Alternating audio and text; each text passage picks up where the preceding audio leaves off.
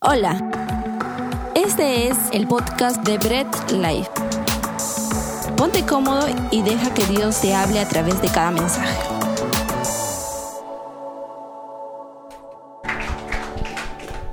Amén, podemos sentarnos.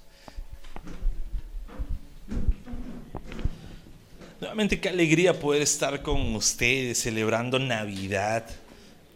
Normalmente la Navidad siempre nos mensajamos solamente por WhatsApp diciendo feliz Navidad, pero eso es muy frívolo, ¿no?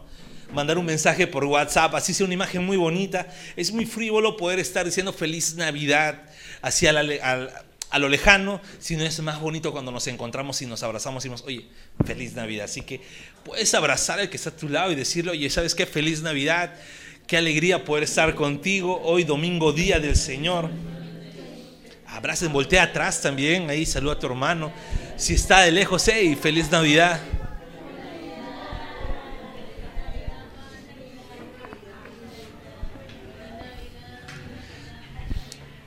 Hay una canción navideña muy cantada, muy usada, ¿no? Bien, bastante, bastante usada en todo, en todo lo que tiene que ver con la celebración de Navidad. Esta canción es bastante popular de puro milagro, ya que se compuso en un pueblito chiquito. Es bastante popular, pero de milagro. Esta canción nos, tendríamos que trasladar a un pueblo de Salzburgo en un momento muy dramático. Era aproximadamente el siglo XIX, toda Europa estaba en una etapa postguerra, toda Europa estaba pasando hambres, trastornos políticos, dificultades eh, económicas. Y en este pueblito, las tropas de Napoleón saquearon, quemaron, destruyeron la ciudad. Este pueblito había sido destruido, saqueado, llegó a la pobreza económica, llegó a una total pobreza. Ese año lo llamaron también el año sin verano, porque Miren, miren los piñas que estaban en este pueblo.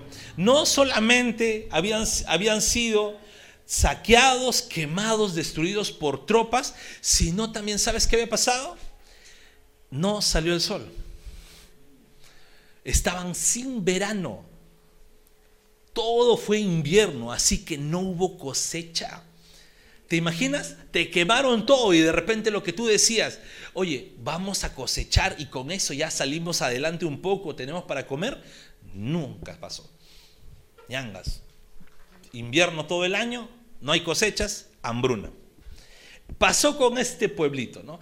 Hasta que llegó ahí eh, un sacerdote católico llamado Joseph Moore, ¿no?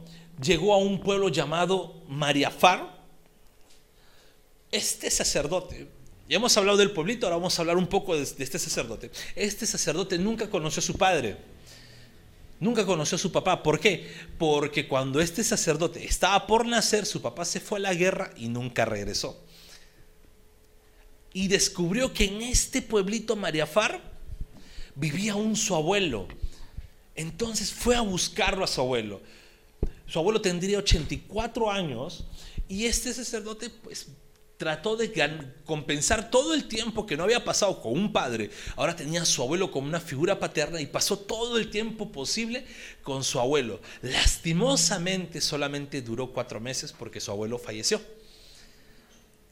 O sea, estaba este sacerdote viviendo una mala vida, viviendo una mala situación porque todo el pueblo estaba viviendo hambruna y ahora le pasa, cuando tiene un rayito de esperanza, le pasa lo de su abuelo y pasa esto. En medio de todo este dolor, este sacerdote hizo algo, o lo mejor que se le pudo ocurrir, que era aferrarse a su fe. Este sacerdote se aferró a su fe y compuso un poema. Un poema que tituló Noche de Paz. Ya hay tías que se quieren poner a cantar la canción en sus casas la pueden cantar, ¿ok? Pero esta canción fue compuesta en medio del dolor. una de las canciones más hermosas de Navidad, compuesta en medio de un momento doloroso. ¿Te imaginas? compuesta, una de las canciones que incluso, ay, qué bonito, ¿no? El nacimiento de Jesús, ya todo silencio, noche de paz, noche de paz. Pues no se imaginan que esta canción fue compuesta en medio del dolor. Y este poema, que luego se transformó en canción, porque primero fue un poema nada más, luego se transformó en canción, pero eso, esa parte de la historia no nos, no nos importa mucho. Narra la historia del nacimiento de Cristo. Si te acuerdas la letra ahorita, pues puedes recordar, narra el momento en que nació el Señor. ¿Y cómo se dio el nacimiento de Cristo? ¿Se dio un momento bonito? ¿Se dio un momento célebre del pueblo de Israel? Pues no. Se dio también un Israel sometido por Roma, se dio un Israel que venía de siglos de pobreza y de conquista. No eran unos cuantos añitos, eran siglos que estaba en pobreza, habiendo sido conquistado, dominado. Allí nació nuestro Señor. Allí nació nuestro Señor. Cuando esta canción, Noche de Paz, fue compuesta, fue ya publicada, era como ese pequeño rayo de esperanza para todo el pueblo de Europa. Y se fue propagando hasta hacerse conocida. Y la podemos cantar ahora. Así como esta canción fue ese pequeño rayo de esperanza, el nacimiento de Jesús fue el inicio de esperanza para el mundo entero, porque había nacido el príncipe de paz. Así que vamos a leer nuevamente. Ya, y creo que ya ni siquiera necesitamos leer, pero lo voy a poner en la pantalla para que no queden mal. ¿no? Isaías 9:6, ese texto de memoria. ¿no? Justo hoy día la Biblia, los que utilizamos YouVersion, pues la ha puesto como el texto del día. Qué casualidad, ¿no? Para que nos haga recordar que es el texto que estamos estudiando. Y dice la palabra de Dios, Isaías 9:6, dice, porque nos ha nacido un niño se nos ha concedido un hijo, la soberanía reposará sobre sus hombros y se le darán estos nombres, consejero admirable, Dios fuerte, Padre eterno, príncipe de paz. Acompáñame a orar. Padre amado, gracias te doy, Señor, porque hoy veremos que el nacimiento de nuestro Señor nos trajo un príncipe de paz un príncipe de paz para el mundo entero, pero también para nuestras vidas. Y ayúdanos a entender de qué trata el que tú te llames príncipe de paz. Abre nuestro entendimiento, Espíritu Santo, guíanos y llévanos a toda verdad. Toda la gloria es para ti. Amén y amén. Bien, ya hemos visto los cinco nombres, algunos dicen cuatro nombres, pero hemos visto por qué a Jesús se le llamaba admirable, consejero, por qué se le llamaba Dios fuerte, por qué se le llamaba Padre eterno y por qué ahora vamos a ver por qué se le llama príncipe de paz. Pero quiero que entendamos algo. La paz que el Señor nos da, ese es un primer punto, la paz que el Señor nos da es una paz diferente es una paz diferente. Cuando nosotros creemos en la paz, ¿qué pensamos? Ah, tranquilidad total. No, las madres esforzadas, virtuosas, cuando tienen hijos, ¿no? Hijos por la gracia de Dios sanitos. Y cuando digo sanitos significa que son bien traviesos y bulleros y los niños se duermen, ¿qué es lo primero que dicen las madres? ¡Qué paz siento! Les comento algo, vengo de, pasar el 24 y bueno, también el 25 en la casa de mi suegra con mis sobrinos, tengo cinco sobrinos ahí, combinado a mi, hija Recha, bueno, Gabriel está adolescente, pues ya se imaginan la bulla que hay en esa casa. No, no había paz, esa es la paz que imaginamos. Tranquilidad, momentos relajados, momentos en los que podemos respirar hondo y decir, ah, ya, paz y tranquilidad en todo momento. ¿no? Sin embargo, la paz que trae Cristo no es una paz así. Pero yo quiero, quiero que entendamos algo. Eh, para la época que ya hemos visto, habían sido sometidos por el pueblo romano. El pueblo romano traía la paz de una manera, pero quisiera que leamos Juan 14, 27 para entender algo. Juan 14, 27. Búscalo. El primero que lo encuentra dice amén y lo leemos. Amén. Listo. Dice la palabra de Dios. La paz les dejo, mi paz les doy. Yo no se la doy a ustedes como la da el mundo. No se angustien ni se acobarden. Estamos hablando de un Israel sometido por Roma. ¿Y cómo era la paz romana? Roma vivía en total paz. ¿Ok? Roma, los pueblos que estaban sometidos por Roma vivían en paz. Pero hay algo. ¿Esos pueblos vivían felices? No. Porque Roma vivía una paz que era consecuencia del sometimiento hacia Roma era consecuencia de la conquista de Roma.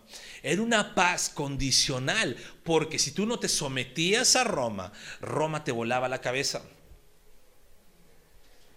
Si tú no te sometías a Roma, Roma te ponía en el circo romano. Si tú no te sometías a Roma, Roma te crucificaba. Para los que no entienden, Cristo no fue el único crucificado. ¿eh? Entonces, era, la, era el castigo. Entonces, ¿qué les tocaba a las personas? Vivir en paz con Roma, pero vivir angustiados en no desafiar a Roma. El mundo les daba esa paz. El mundo que vivían ellos les daba esa paz. Les da una paz bajo el sometimiento. Una paz sometida hacia un imperio. Y Cristo aquí está diciéndoles, hey, yo soy el príncipe de paz, pero yo no les voy a dar esa paz como ustedes están viviendo. Yo no les voy a dar la paz como Roma les da. Por eso no se deben angustiar ni se deben acobardar. Quiero decirles algo. En esa época Israel estaba sometido a Roma. Nosotros tenemos la gran libertad de decir, no estamos sometidos por ningún país, no estamos sometidos por ningún pueblo. Tú tienes esa ventaja, tú tienes ese privilegio de decir, ¿sabes qué? Soy una persona libre, vivo en un país libre. ¿Ok? No estás siendo sometido, no estás siendo obligado a nada, no vives con miedo. Bueno, ahorita vimos un poco tensos, pero no es el miedo que vivían ellos. Sin embargo, tú y yo estábamos sometidos por un imperio que era el imperio del anticristo, el imperio anticristiano, el imperio que da la contra al Señor, el imperio del pecado. Y quieras o no, yo quiero, y quiero que entendamos esto, métete esta parte. Decir que vivíamos sometidos por el imperio o por el sistema de este mundo este sistema anticristiano, pues era estar sometidos, pero tener paz. Dime, si tú le das favor y vives, ¿no? Eh, dándole la razón a todo lo que el mundo dice, ¿vives o no en paz? Si tú empiezas a poner banderitas de colores, a, ponerle a todo la letra E al final, o ponerle X. Empiezas a, a, decir sí a todo, empiezas a aceptar todas las ideologías y todo lo que viene el mundo. Dime si no vas a estar en paz. Te van a empezar a exaltar, te van a poner, es más, hasta te van a, recomendar en las redes sociales, te van a poner, ah, wow, esta persona es una persona progresista y moderna, qué alegría, qué ejemplo de persona. Vas a vivir en paz, pero sometido con el pecado.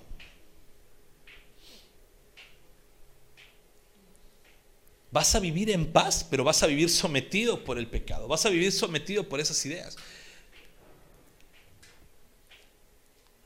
Pero cuando tú llegas a los caminos del Señor, el Señor no te va a dar la paz con ese sometimiento, sino Él te da una paz diferente. Él es el príncipe de paz que llega a nuestras vidas. Es el príncipe de paz que nació. El verbo que se hizo carne habitó entre nosotros. El pueblo judío esperaba a un príncipe de paz, pero ¿cómo? Con el mismo método que de Roma. ¿Cuál? Que venga un gran guerrero, destruya el imperio romano, lo somete y que los judíos sean ahora los que estén en paz. Pero era el mismo método. Por eso Jesús dijo, yo no doy ese tipo de paz. Mi paz es diferente. Mi paz es completamente diferente. ¿Y, cómo, ¿Y qué era la paz que trajo Cristo? ¿Cómo era esa paz? Y viene un segundo punto aquí. Era una paz en toda circunstancia. Cuando el Señor nos da la paz, nos da una paz en toda circunstancia. Y mira, cuando digo toda circunstancia, es toda. Puedes decirle a ella que está a tu lado, es toda circunstancia. Dile, es en toda circunstancia. Y repítele, es en toda, ¿eh? Es en toda. ¿Sabes por qué? Porque nosotros queremos tener paz en las circunstancias que nos sentimos en paz. Pero en las circunstancias en las que no nos sentimos en paz, decimos, uy, estoy intranquilo, no siento la paz. Pero el Señor nos trae una paz en toda circunstancia. Busca 2 Tesalonicenses 3:16.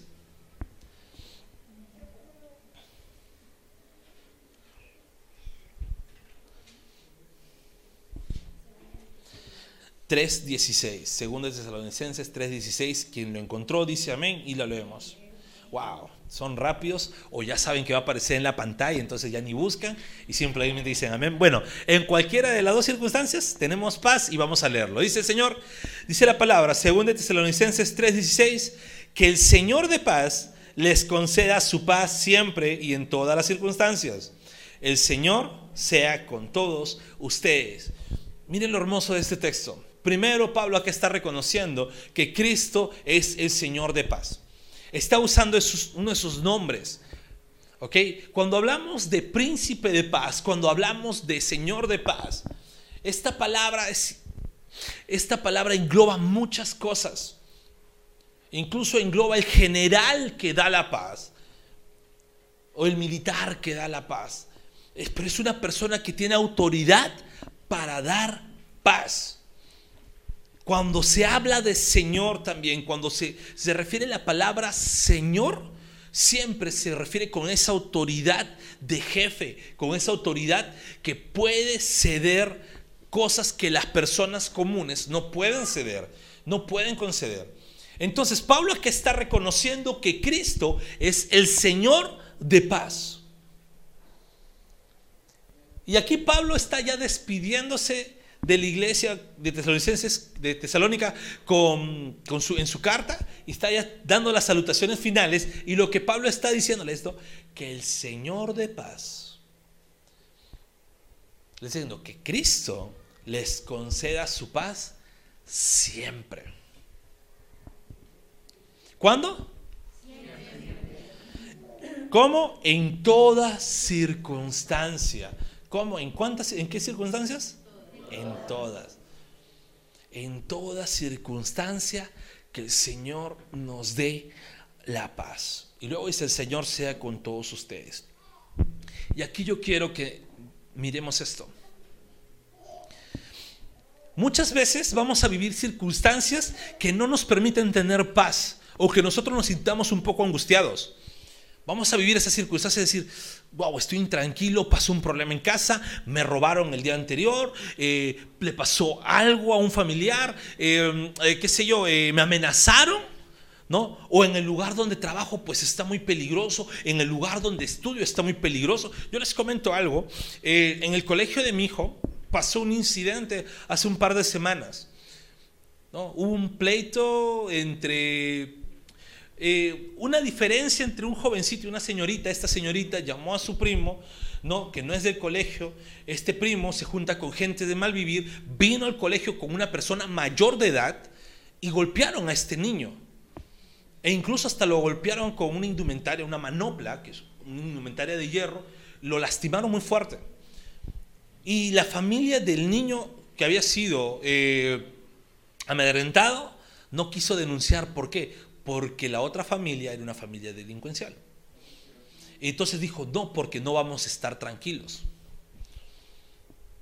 Por eso les digo, muchas veces vamos a estar en circunstancias así, circunstancias en que digamos, no puedo estar tranquilo. ¿Te imaginas esta familia intranquila, no saber si volver a mandar a su hijo al colegio, no saber si, es más, si de repente si su hijo sale a la calle pueden volverlo a encontrar? Ya no estaba tranquila esta familia. Sin embargo, sea cual sea la circunstancia en nuestras vidas, debemos buscar la paz en quién? en Cristo. Debemos buscar la paz en nuestro Señor. Puedes estar con la peor noticia del mundo en tu vida. Sin embargo, nuestra paz no está en la circunstancia, nuestra paz está en Cristo Jesús. La paz que tenemos no está en lo que podemos vivir, la paz está en el Señor. el pueblo de Salzburgo, este pueblito de María, María Par, este sacerdote, estaban viviendo circunstancias intranquilas. El pueblo de Israel vivía una circunstancia que no le permitía tener paz. Es más, cuando Pablo escribió este versículo, todavía seguían dominados por Roma.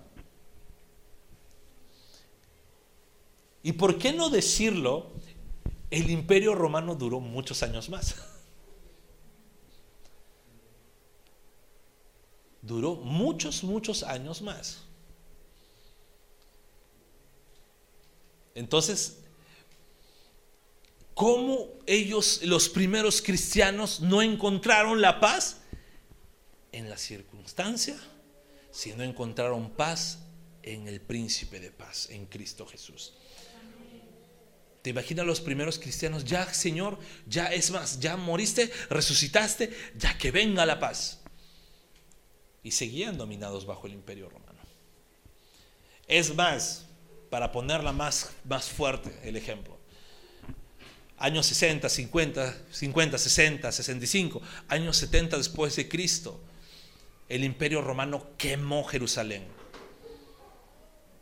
Destruyó la ciudad de Jerusalén. La quemó a tal punto que los historiadores mencionan, y pueden encontrar unas referencias bíblicas también, profecías, los historiadores mencionan que cuando el pueblo romano quemó la ciudad de Jerusalén, el humo era tan fuerte, tan, tan denso el humo de la ciudad, que tapó el cielo y se volvió oscuridad por varios días y por la noche era tan fuerte el fuego que estaban que la luna parecía que se teñía en sangre.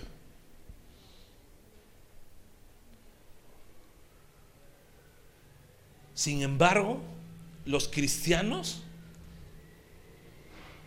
no tenían su paz en la circunstancia, sino en Cristo ellos habían aprendido en tener paz en toda circunstancia, porque cuando el Señor Jesús promete paz, te la promete en todas las circunstancias. Así que tú y yo debemos buscar ello. Estás en la etapa intranquila de tu vida, busca a Cristo. Estás en una etapa de intranquilidad, busca al Señor. Estás en una etapa de angustia, busca a Cristo. Solamente Él te puede dar paz en toda circunstancia.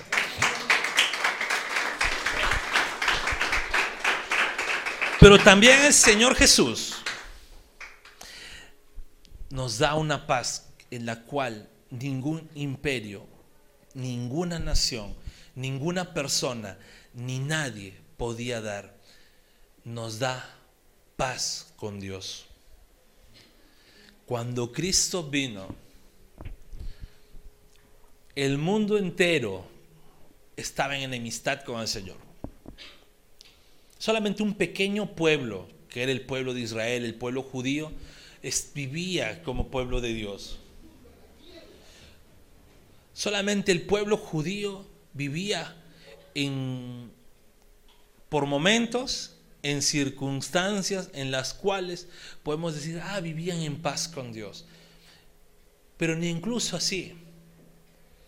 Ni incluso así. ¿Por qué? Porque el pueblo de Israel igual vivía desobedeciendo a Dios.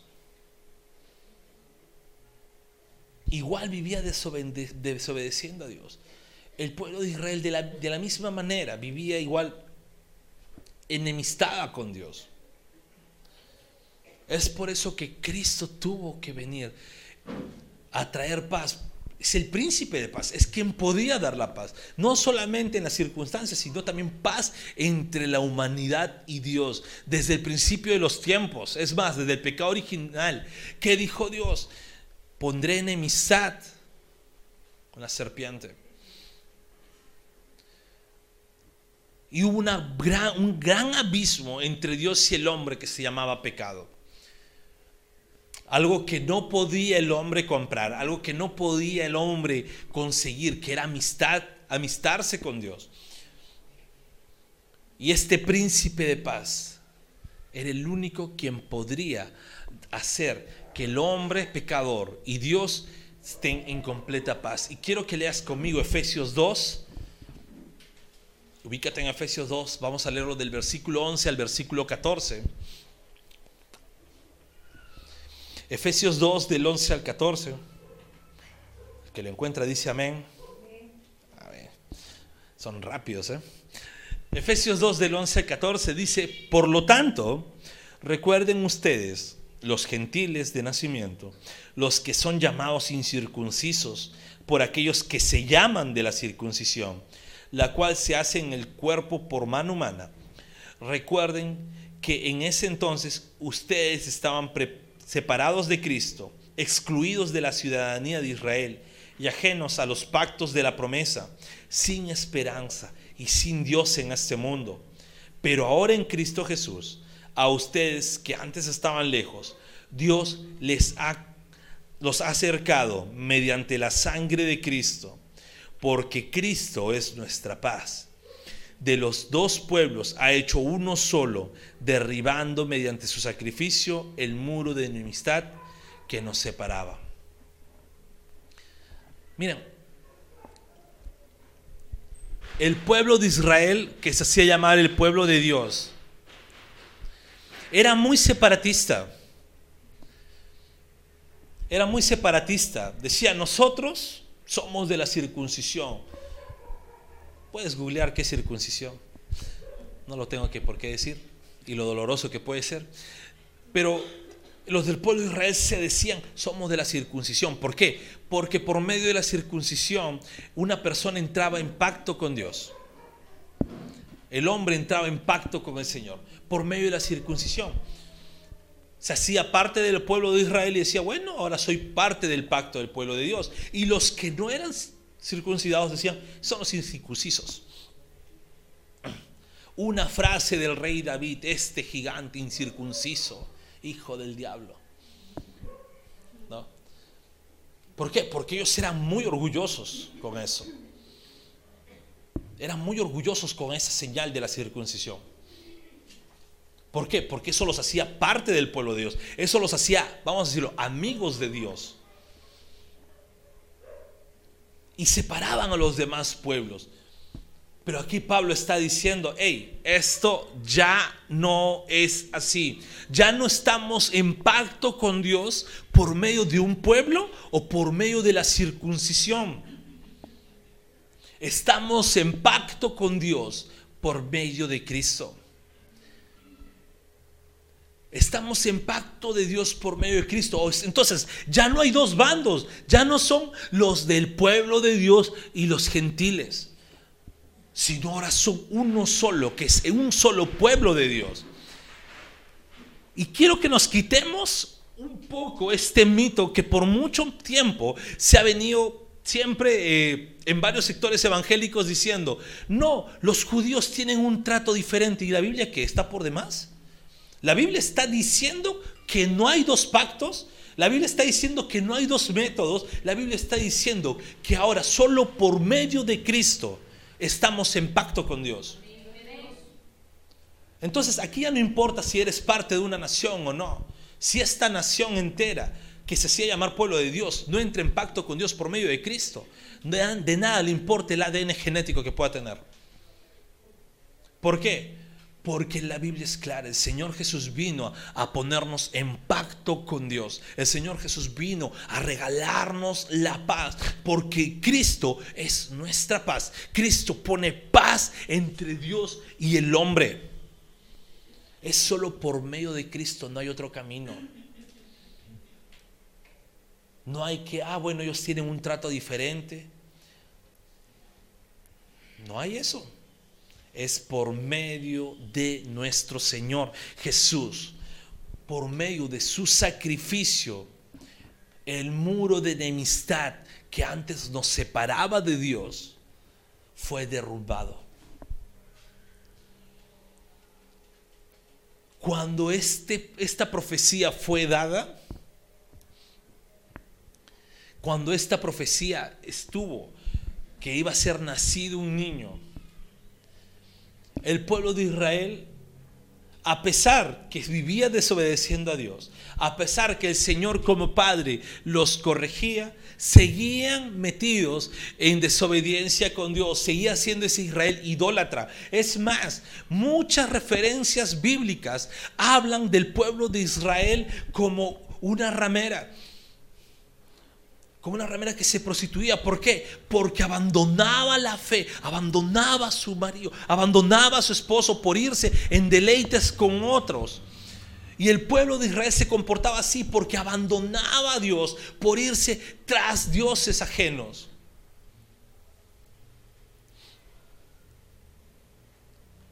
¿Y sabes cómo fue uno de los castigos más grandes que les dio el Señor? Que cesó la profecía el pueblo al que Dios siempre hablaba no encontraba respuestas de Dios.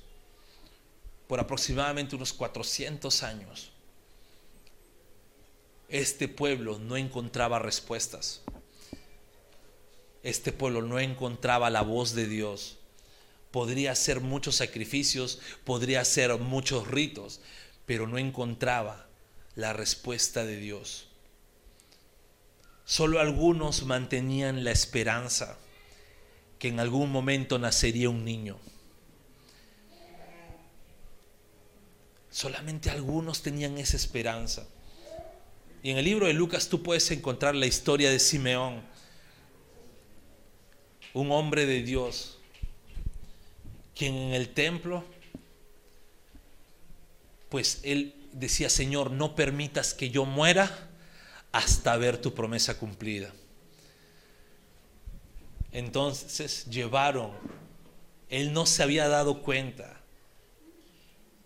él no sabía el gran honor que iba a tener cuando llevaron a Jesús, este Jesús niño, nacido, al templo y lo presentaron.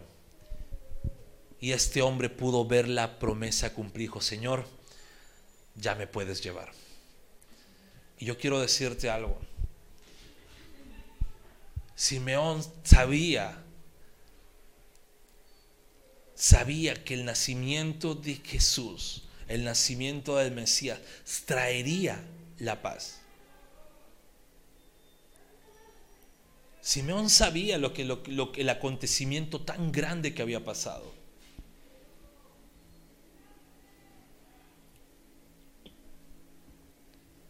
Por eso que alabó a Dios y dijo, mis ojos vieron tu respuesta, Señor.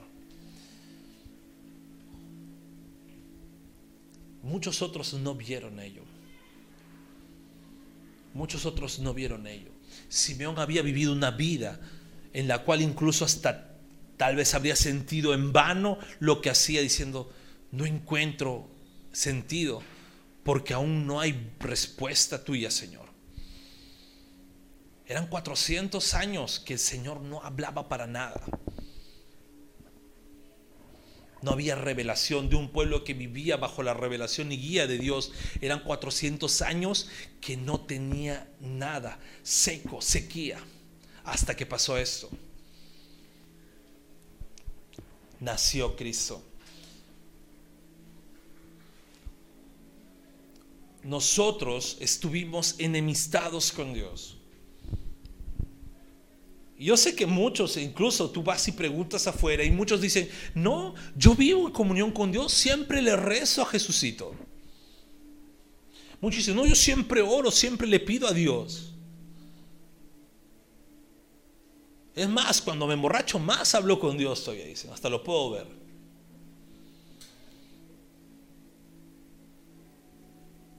La superficialidad del mundo no nos hace ver ese gran muro que nos lleva de enemistad con Dios. No nos hace entender que sin Cristo vivimos enemistados con Dios. Vivimos en una enemistad total con el Señor.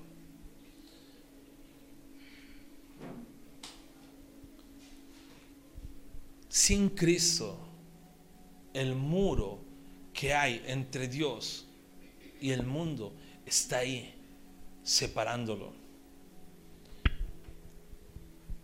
Un niño nos es nacido, hijo nos es dado, se le llamará consejero admirable, Dios fuerte, Padre eterno, príncipe de paz. Y el principado será sobre sus hombros.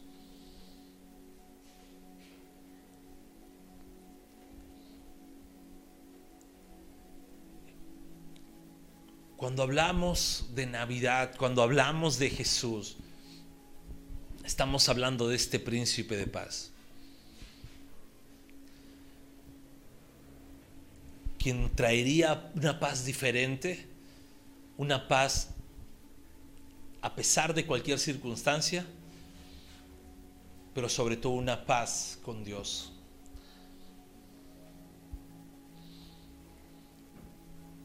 Mira, Tú tal, vez viniste con muchos problemas. Tú tal vez viniste agobiado, agobiada.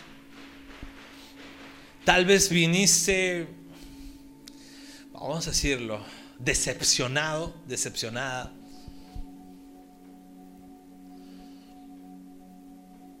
O incluso tal vez viniste sin esperanza alguna. ¿Quién sabe cómo viniste? Solamente Dios sabe.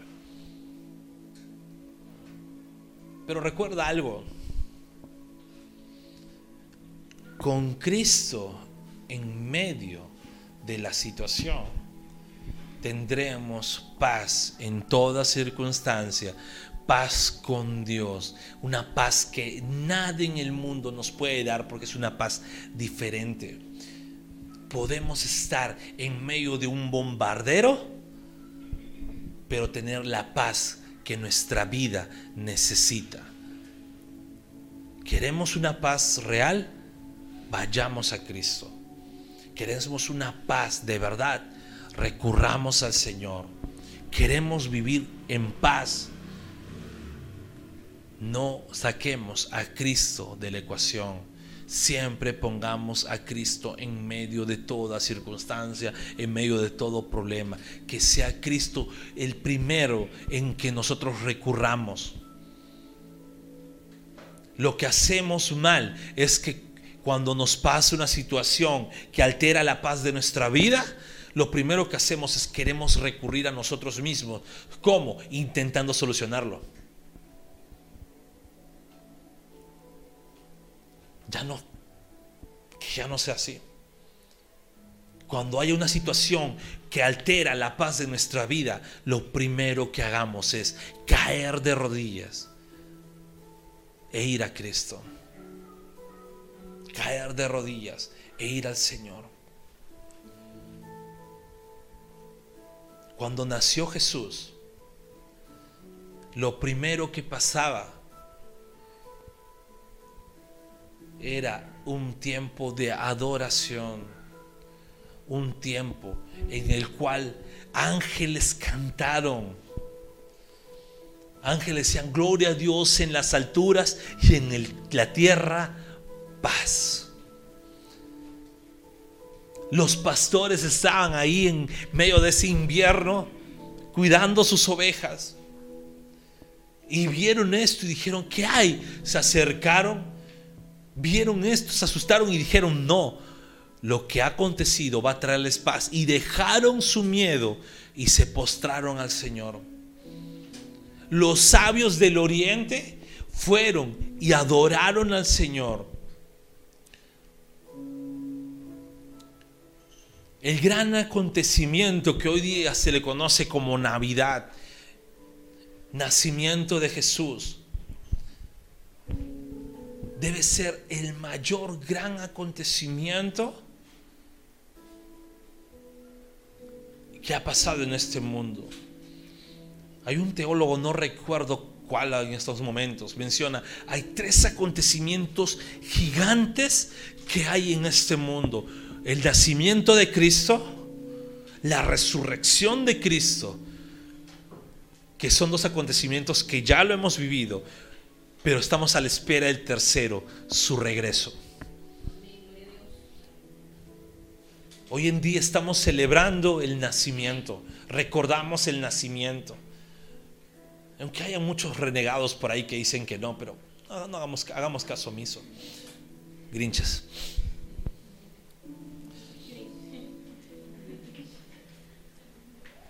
Pero nosotros recordamos que ese nacimiento no fue un nacimiento cualquiera. No es la fecha, tal vez, no es la fecha. No es el mes, tal vez no es el mes.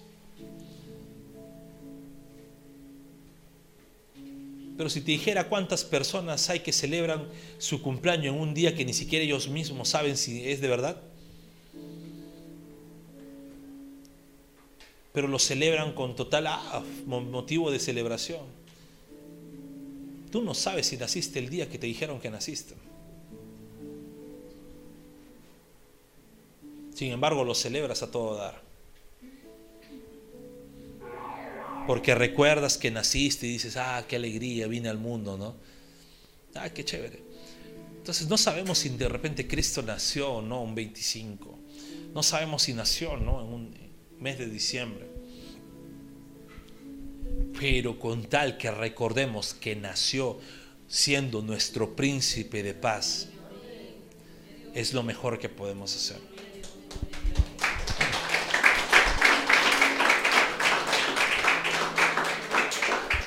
Acompáñame a orar en esta noche, Padre amado.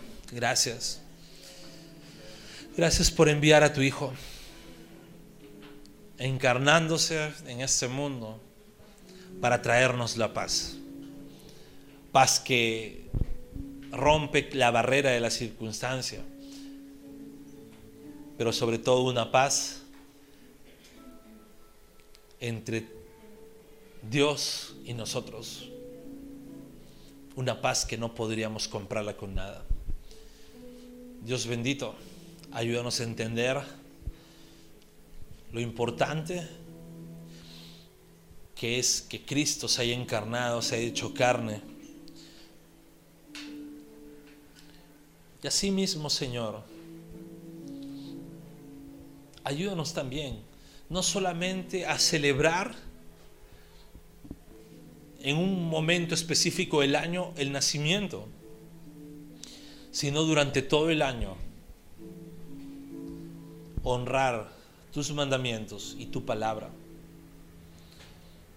Gracias Cristo por ser nuestro príncipe de paz y por traernos paz en medio de todas las circunstancias. Toda la gloria es para ti. Ayúdanos a vivir en esa paz y disfrutándola, Señor.